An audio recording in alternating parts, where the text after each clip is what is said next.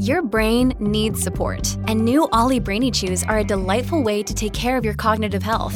Made with scientifically backed ingredients like Thai ginger, L-theanine, and caffeine, Brainy Chews support healthy brain function and help you find your focus, stay chill, or get energized. Be kind to your mind and get these nootropic chews at ollie dot com. That's O L L Y dot com. These statements have not been evaluated by the Food and Drug Administration. This product is not intended to diagnose, treat, cure, or prevent any disease.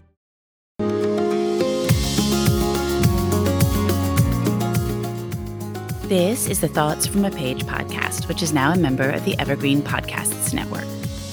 My name is Cindy Burnett, and each episode I interview authors about their latest works, or others in the book world about their roles, what those roles entail, and the books they love. For more book recommendations, check out my earlier episodes and my website, thoughts from a page dot com, and follow me on Instagram and Facebook at Thoughts From A Page. Thanks to Maggie Garza of H T X Real Estate Group for sponsoring my podcast. Last week, I posted my first Patreon-only episode, my June reading wrap-up, and this week, my first monthly Patreon Bookstagrammer interview will air. I am speaking with Barrett of Barrett Talks Books and Deb of D G Reads. You can check out the benefits I am offering through the link in the show notes, and I hope you will consider becoming a page turner. Today, I am interviewing Riley Sager about his latest book, Survive the Night. Riley Sager is the pseudonym of a former journalist, editor, and graphic designer. Now a full-time writer, he is the author of Final Girls, an international bestseller, and the instant New York Times bestsellers The Last Time I Lied, Lock Every Door, and Home Before Dark. A native of Pennsylvania, he now lives in Princeton, New Jersey. I hope you enjoy our conversation. Are you tired of seeing your teen or young adult struggle on a path that clearly isn't the right fit? Is your teenager confused about which direction to take after high school? The future of work is changing rapidly, and our kids need to know all of the options available after high school so they're empowered to make the choice that is best for them. In each episode, we explore the latest trends that are shaping the opportunities of today and tomorrow. I'm your host, Betsy Jewell, and this is the High School Hamster Wheel Podcast. Hi, Riley. How are you today? I'm good. How are you? I am very good. Well, first thing I always ask is for authors just to give a quick summary of the book for those that haven't read it. So you want to talk a little bit about Survive the Night? Sure. Survive the Night is about a college student named Charlie, and she is dropping out of school and leaving campus because her roommate and best friend was murdered by a serial killer known as the Campus Killer. And she's just grief-stricken and guilt-ridden, and she just needs to leave right now. So she puts her name on the ride board at, at her university, which was a thing that existed in nineteen ninety-one, which is when the book takes place, and meets a guy named Josh who's like, hey, I'm going to Ohio too. Let's share the ride. And Charlie agrees, and they set off on the highway at night, and she starts to think that Josh might not quite be all that he says he is, and in fact might be a killer himself. And it just goes really fast and furious from there.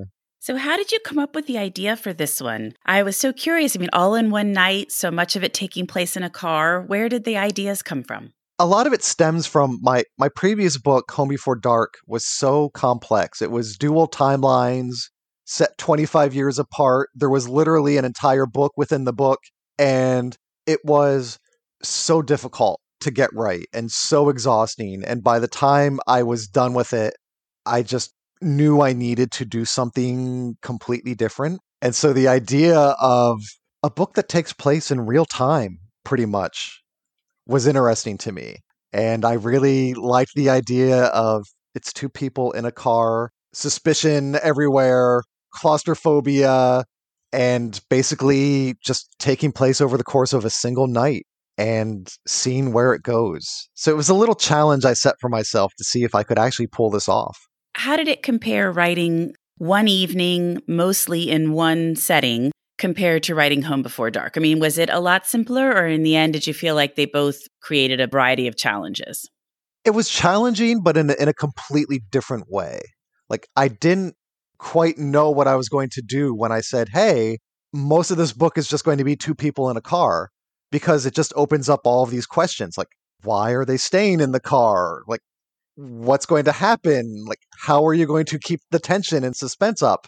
And so it was it was a fun little puzzle that I had to try to figure out. I would think it would have been pretty hard. It would be hard for me to come up with something like that. But it's it's it's enjoyable to, I'm trying to think of like a good analogy. It's fun to devise ways to keep people nervous. And, for sure. And it's it, it is an enjoyable part of my job, is to be like, okay, I want to make people really, really, really scared during this scene. And so how do I do that the best and most effective way? And what about Charlie's movies in her head? Where did that idea come from? Yeah, Charlie um, has these things. She calls them the movies in her mind, when in truth, they're they're really hallucinations. Um, she's she's had a rough go of things. Even before her roommate was murdered, um, her parents died in a car accident when she was a teenager. And she deals with her trauma and her grief by immersing herself in old movies. And it really kind of takes on a life of its own, where if she's feeling too stressed, her brain will just twist what she's seen into this more cinematic fantasy. And that's how she's able to deal with it. And so it's a blessing and a curse, because it helps her process her grief and trauma, but also it really messes with her sense of reality and her perception of what's actually happening. And I devised that to keep her in this car, because I, I thought that the, the easiest way to keep her in the car is for her to doubt herself, what she's experiencing. Yeah, to doubt herself. And then it became this fun mind game that you play with the reader. Like, okay, is this really happening, or is Charlie imagining this? And it was fun. I mean, because there were times where I was like, is this really happening? Is it not? And then I won't give any spoilers, but because of other things that happened, then you really wonder, like, did that happen? Did it not? There's a lot of back and forth. There, there's a lot of messing with reality in this book. And it was it was fun to do. And also in some instances, like, I would take it too far. Like, I wrote some movies in her mind that were just insane. And we're like, okay, this is this is stretching it. This has got to go. Like, I, I had one where oh, there, there's, there was like one where it was like a movie in her mind within a movie in her mind within a movie in her mind. And it was like, this is too much. This is like Inception. No one is going to understand what is going on. Well, you do have to really pay attention while you're reading. I mean, I had to really focus to make sure I didn't miss anything, because sometimes I can be a pretty quick reader, but I'll miss little details and it won't really matter in a story. But in this one, I had to slow down and pay very close attention. You know, it's, and that's where I, I try to, you have to sort of play fair with the reader. You can't just bring something out of nowhere. So you have to plant little clues. But sometimes I do intentionally plant them in like the places where people might be reading super fast, to like where they'll just sort of gloss over it. And yeah, no, you do. So that's why I was like, okay, I have to slow down. I mean, even the format of the book sort of harkens back to those old black and white film noir things. I mean, with the way you set up each chapter and everything. Do you want to talk a little bit about that and the way you introduce the book? Yeah. Um, Charlie is, you know, a super big movie buff. She's a, she's a film theory major, and there are so many film references in the book. And so each chapter is set up like in screenplay format with like interior, car, night. And that was...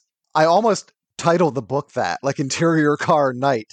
But then this great author, Charles Yu, did Interior Chinatown, which is a, also has like sort of like the screenplay format to it. And so, but it's it's really just sort of kind of setting up like the moviness of the book and, and Charlie's way of thinking. And the opening scene, we begin sort of kind of at the end, which is where a lot of the great film noirs begin. Like um, Sunset Boulevard with William Holden dead in the swimming pool. And then we sort of like go back and see how it all processed. Did you start with that format from the beginning? I did, yeah. I I like to play around with, I'm I'm not really a fan of like chapter one, chapter two. Like I just, I like playing around with that kind of thing. And I just knew that doing the screenplay format chapter heading would be would be fun. And also a little bit deceptive, because sometimes it's a movie in Charlie's mind. And so you don't know if we are really are like interior car night. Right. And sometimes she kind of gets outside the car and you're wondering, is that in her head or is it not in her head? Exactly. Right. Yeah. So it's, it's just all another part of the mind game that I was trying to play. So we talked a little bit about this, but was it hard to plot it out? I mean, did you have to go back after you had an initial draft and really mess with portions of it, alter them, edit them, or was it pretty straightforward to just write it through? It's it's pretty straightforward. Um, I I used to be a huge outliner, and I'm not anymore, because a lot of times I'd experience when I'm outlining something, a book, it's it's all outlined, and I continue to follow that outline even though it's not working. And then I, and I, even when I know it's not working, it's like, oh, but the outline says that I have to go here. Yes, I must obey my outline. Right. And then it, it took, it was, it was honestly Lock Every Door that I was writing, where I'm like, halfway through, I'm like, this outline is leading me astray. This thing that I came up with is not working. I need to abandon it and go back and redo it. And so since then, I know what the end game is going to be. Like, I always know like who did things and why and when it's going to happen. But I don't know the journey, how we're going to get there. And so now I like to sort of experience it organically as I'm writing. So I, I didn't know the end, but I didn't quite know the route that we were going to take. That's so interesting. So have you found it easier now that you've abandoned a more strict outline and kind of half plotter, half pantser, but writing as you go? Have you enjoyed that more for these last two books?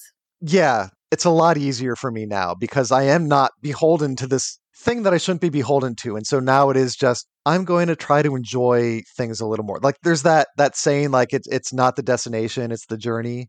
I, I'm I'm trying to keep that in my head more as I, I write. That's interesting. I'm not sure I've heard many authors who've done such a dramatic shift in their process and had it work for them. It's great that you recognized it, that you're like, I have this outline, but it's making me go in a direction that I think I shouldn't. So now I, I need to abandon it, and I'll just have a new format. And clearly it worked very well. Yeah. I, I and, and talking with other authors and talking to the people who are pantsers, you know, they're saying like, oh, but you, you lose the spontaneity if you have an outline. And I was always, I'd always disagree. I'm like, no, you don't. But I started to realize, yeah, you kind of do. And so I still need to know where that destination is, though. So I can't just be like, I don't know where we're going at all. Like, I need to know where I'm going. But then the rest, I think, will try to come naturally and be more spontaneous. I like that. And I think with a thriller, that makes perfect sense, because if you just sat down to write with no idea where you were going, that would be really tricky, I would think. So you have your ending, you know, this is where I want to get to, but you're a lot more flexible in the middle. Yeah, I can't imagine. Some writers are like, I'm just going to sit down and see what happens. I'm like, I can't imagine doing that. That's insane to me. You're like, I'd just sit there and nothing would happen. I'd be like, I have no idea where I'm going, so I can't write anything. Right. Well, tell me about the cover. So you had a very specific cover design for your first four books, and this Survive the Night goes in a different direction. And I actually love the original covers. I mean, the, the first four books, and I love this one. But tell me how you had this shift. We just knew that this was going to be a slightly different book. It's it's told differently from my other books in that it's not first-person narration. And my other books, I think all of them have some sort of dual timeline or flashback structure, and this is just pretty much straightforward real time. So we knew that we wanted the cover to convey that this is not quite the typical Riley Sager book, and that it's a little bit different and a little bit of a departure. And when they showed me the, the cover concept, I was in love instantly. Like, I was like, yes, this is perfect. I love it. And I and it's so happy to see people who do love the original covers of mine also love this one, even though it is wildly different. But we did get like some little slashes in the eyes on the in the, the title to um as an homage to Final Girls. I just love the cover. I think it's fabulous. And I'm sure it's kind of nice after a while to go in a little bit of a different direction. I mean, like I said, I love your other covers too. I, I love covers generally. And so it's really fun to sort of see how they evolve with a writer who, you know, continues to write and see what changes, what stays the same. So do you think you'll go back to the other scheme for your next book? Or do you think you'll just go in a different direction again? Or do you have any idea at this point? Is this your way of trying to get information about the next book? That I'm going to ask next, actually. But like I said, I just love to chat about covers. I always talk about them. And I'm curious because you had a pretty definite thing going. And so, you know, with this one taking a different direction, it's just more pure curiosity. I really did have like, I think it's rare for an author to have like this set style of cover. And I, right. I really did have that, where the bold colors and the bold font, and it just, it, and it was, it, it was great. And I loved standing out on the bookshelf like that. But this really was signaling of, Not a not a new Riley Sager, but just a, a slightly different, evolving Riley Sager. And so we will probably in the future keep what we have now, or maybe even do something different. Like it's, I, I love I love covers too. Like I love a good book cover, and it, it is interesting to see like what works and what doesn't. And we really didn't want to get into the thing where. Like, I think if you have five covers that are like the same style, then people will come to expect that every single book from now until forever. Exactly. And so this was really like, you know, when you see this cover, like, okay, this is, this is a, this is a whole different Riley Sager thing. And I hope that everyone goes along for the ride. No pun intended. I was like, okay, that's a good one. Okay, so talking about your next book, are you saying anything about what your next book will be like yet? I cannot. Oh, okay. I know. I, I get asked that so much, and it's finished. It's with my editor, and now we get to, you know, spend the rest of the summer making it better. And that is all I can say because it's just, I'm super psyched about it. Like, I love it, and I'm so excited for people to read it like a year from now. But like, it's it's all hush-hush. It's so secretive. Well, let's talk about some of your older books. Do you have a favorite of your books? It's it's really hard. Like, you know, they're, they're like kids where they each have their own distinct personality and issues and things. I always say Final Girls because it's the book that changed my life. Like, it's my existence is literally light years different from what it was when I wrote that book. And so I, I have Final Girls to thank for that. What about one of them that just kind of stays with you as a time period you really enjoyed writing it, or there was a particular character that stood out for you, or somebody you at some point might want to revisit? Do you have any of that? Lock Every Door. Um, that was really, it was, it was great because I had this idea in my head and I went ahead and I executed it. And I mean, I mean, I know that sounds like so simplistic where like, yeah, you wrote a book, you're obviously doing that.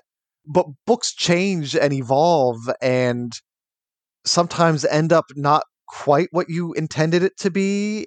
And so like with, with Lock Every Door, it really was like, I'm going to set out and I'm going to do this and I'm going to nail it. And I'm so proud of myself for doing that with like very minimal fuss and self-doubt and writer's block and all this stuff that comes along with like being a creative mind. And it just, I, it was a very nice accomplishment for me. We're like, yeah, I set out to do exactly what I intended to do. And it's great. Well, the one that always stays with me is The Last Time I Lied. And I'd love to hear a little bit more about where you came up with the idea for that one. I love the camp setting. I think that the story really resonates with whoever I recommend it to. So I was just curious how it came about. Um, that one, it was hard to come up with a follow-up after Final Girls, where it's like, what do I do next? And I was watching a, the movie Picnic at Hanging Rock, which is based on a book from the sixties of the same name. And it is about, it was, I think it's, it was nineteen hundred in Australia. These schoolgirls go for an outing at Hanging Rock and three of them vanish. And I just thought that that would be a really neat idea to update and set at an all-girls summer camp and then see how it affected the sole person in that cabin who didn't disappear and is haunted by these girls that no one knows what happened to them. And it just was a lot of fun to have a, a summer camp setting and all the, the stuff that goes with it, like the campfire tales and the cabins and and just mean girls and good girls. And it, it was just, it was a lot of fun. But at the same time, it was also this massive challenge to write a follow-up to something that was turning into a phenomenon. Like I, I'd, I was halfway done with The Last Time I Lied when Stephen King tweeted about Final Girls. And then the book was all of a sudden in Entertainment Weekly. And like, then there was like this big build. It was a lot of pressure all of a sudden that was completely unexpected. And so that really messed with my head when I was writing the second half of the book. Oh, that's interesting. And I hadn't really thought about that because I do remember when Final Girls came out. I used to work at Murder by the Book here in Houston. And I remembered that, you know, all of a sudden it was everywhere and everyone was wanting to read it. And I hadn't thought about you probably being in the middle of trying to write your sophomore book. That's interesting. turned out well. Absolutely love that book. So you you survived it and did quite well. Thank you. And shout out to Murder by the Book. I just signed six hundred copies for them. Oh, you did? Oh, yay. I saw that they were going to have them. I'm no longer there uh, with the pandemic and everything, but it's such a great mm-hmm. bookstore. Why don't you tell me what you've read recently that you really like? Um, I just finished Malibu Rising by Taylor Jenkins Reid, and I just, I, I loved it. I love her herself. She's not a thriller writer, but there is some suspense in her books a little bit. Um, but I just, I love the way she captures like this California mood.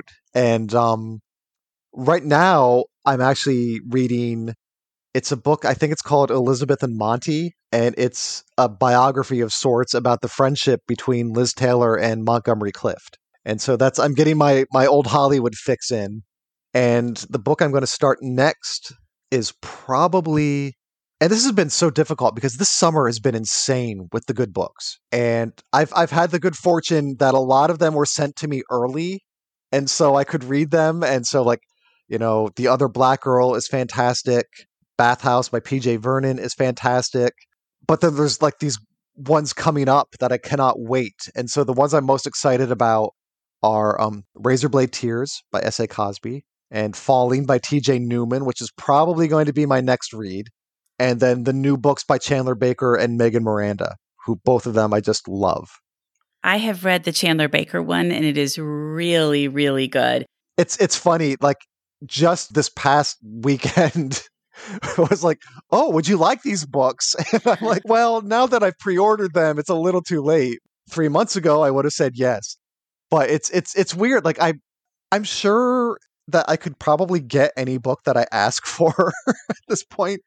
And I'm always reluctant to do so because I like having to wait like everyone else and buy them like everyone else and just, you know, support them.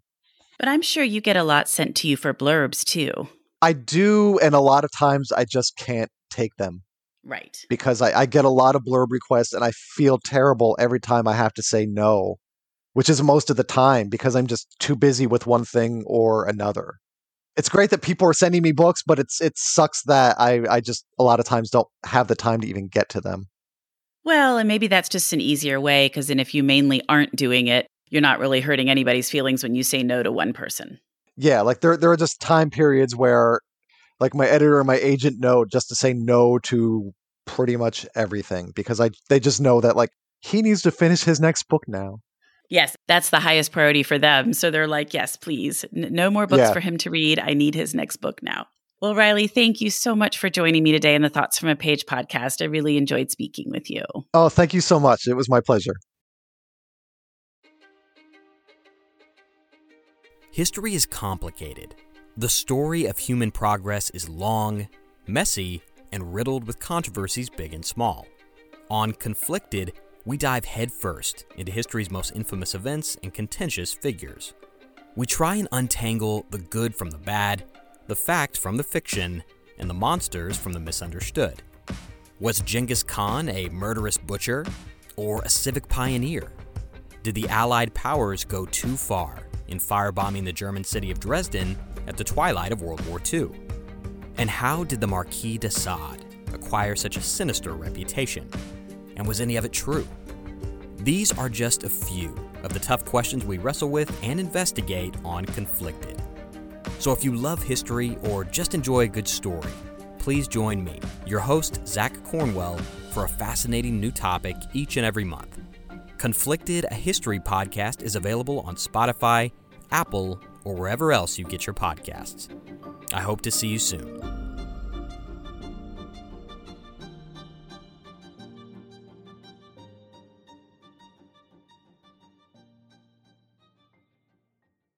Thank you so much for listening to my podcast. If you liked this episode, and I hope you did, please consider joining my Patreon as a page turner. Follow me on Instagram at Thoughts From A Page. Tell all of your friends about the podcast and rate it or subscribe to it wherever you listen to your podcasts. I would really appreciate it. The book discussed today can be purchased at the Conversations From A Page bookshop storefront, and the link is in the show notes.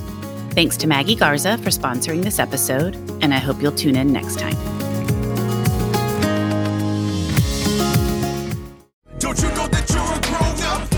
I'm a grown-up. Me too. Yep, me too. But you know, these days, being a grown-up can really suck. Luckily, we're grown-ups who grew up in the coolest generation. We had video arcades. And also some of the best T V and movies ever made. We lived the origin of awesome consumer electronics. The list goes on and on. Yep, Generation X. Exactly. And we're Gen X Grown-Up. Every week, the Gen X Grown-Up podcast explores media, tech, toys, games, and more from both yesterday and today. Through the eyes of Generation Xers who absolutely love that stuff. You can find us on iTunes or wherever you get your podcasts. Or find us on our website, gen x grown up dot com.